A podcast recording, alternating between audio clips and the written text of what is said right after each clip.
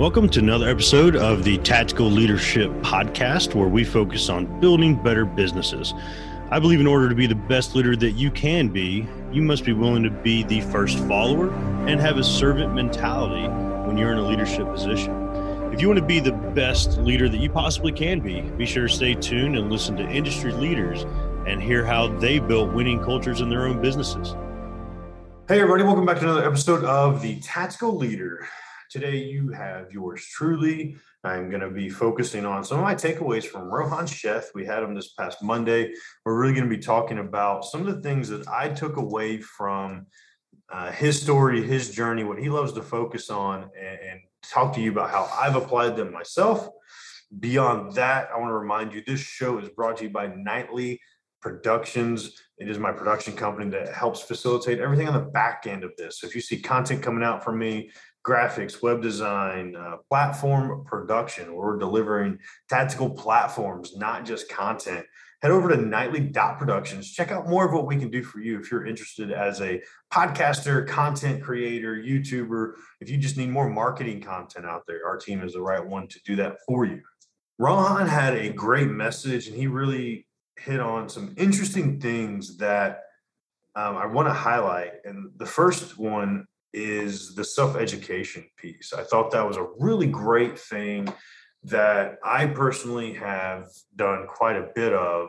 And I, I kind of take self education in a different light where for me, uh, some of y'all might not know this story, but I was homeschooled middle school and high school. Literally, the the the way we did this with my folks, there was content from local universities that they would send to us. I would sit through, do all the work myself. Um, so I did all like the normal studies. I had all the proctor exams. I had all that. But it was literally a self-teaching, self-education piece where essentially I, I had to learn myself. I had to go in, teach myself the content. When I was going through it, I absolutely hated, hated it. Hated being homeschooled. Hated, hated not having the socialization factor. Um, and really kind of got really uh, jaded about that piece of my life for many years. But what I found to be fascinating is, you, you, I moved forward. I became a police officer here in Atlanta and then started my bachelor program for my bachelor's degree. Well, I did all of it remotely. At three in the morning, you could find me typing a paper because it was that remote work where I was self educating, learning about topics, and then having to write papers on them. So I did papers for my bachelor's overnight and educated myself. And then you move into my MBA. When I went back for my MBA, I did a lot of it in Afghanistan. I did it remotely. I didn't sit in a single classroom during any of this. So I did that remotely as well. And self education can look like many different things. You know, I did my my high school diploma that way. I got a GED, but it was all self study. Bachelor degree did it that way.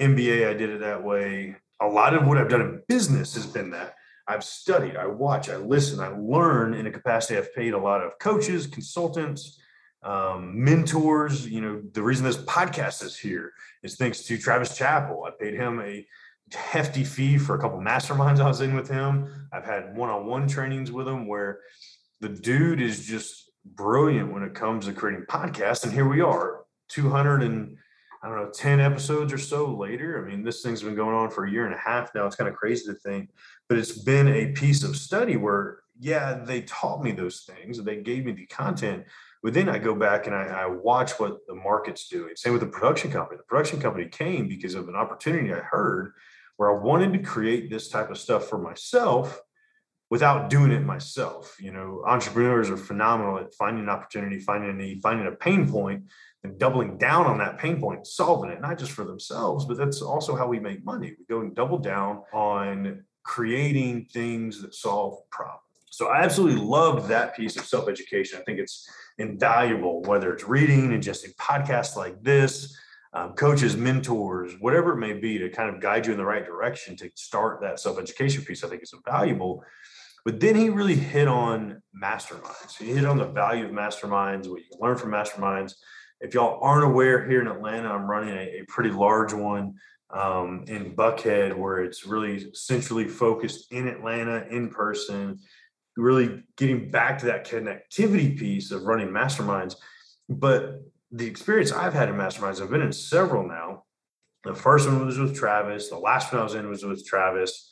It went from a low cost buy in to a high cost buy in, different group of people, different room that I was in. I think that's the key of a mastermind is look for what room it's putting you in.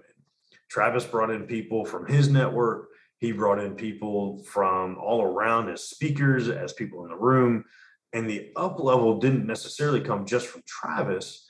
It doesn't necessarily come from the facilitator. Like I bring value into the mastermind I run, but I'm just the facilitator. Yes, I have a level of expertise and knowledge that I bring and I help people with, but realistically, the people within that room, the, the, the cultivation of and the curating of individuals is what creates a powerful, powerful mastermind. And I, am really proud to say that's what's happened here in Buckhead in Atlanta. But it, on the other hand, it, it's also one of those that as you're learning to grow, you're learning business, finding a resource like a mastermind finding a resource where you can learn in a peer-to-peer, a mentor mentee capacity, where really the value of a mastermind is you have all these individuals all around you helping you grow and build your business.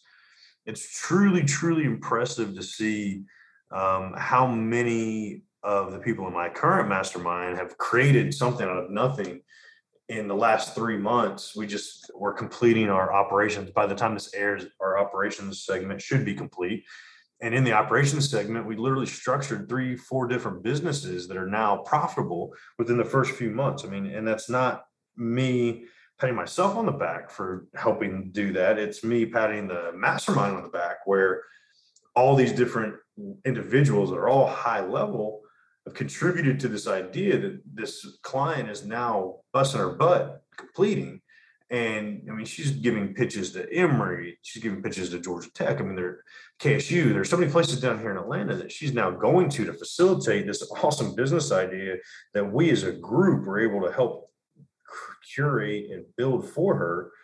So it's really masterminds are just phenomenal. I mean, it's just such a good, good thing to be investing yourself in, investing like like Rohan's doing, investing your employees into them and overall just it's learning to leverage that knowledge leverage not your expertise but leverage others expertise around you to help benefit you help benefit the organization your organization um, really kind of encapsulate that there is a growth point a scale point that is there. And a lot of what rohan talked about and a lot of what his expertise is is in that grow growing revenue scaling, finding that those growth potentials, listening to those opportunities. And he does a lot of that digitally with digital marketing. Um, he does a lot of that through all sorts of different aspects of um, strategizing, metrics, ROIs. I mean, a lot of the stuff he talked about, a lot of stuff I saw were just absolutely incredible because it's those things that I'm not an expert in numbers. I'm not an expert in uh, metrics, but I can definitely strategize. I can definitely build something that is impressive, but being able to actually track it is how things get built. So you have to have somebody that helps you track things to see are you in the right path? Are you doing the right thing?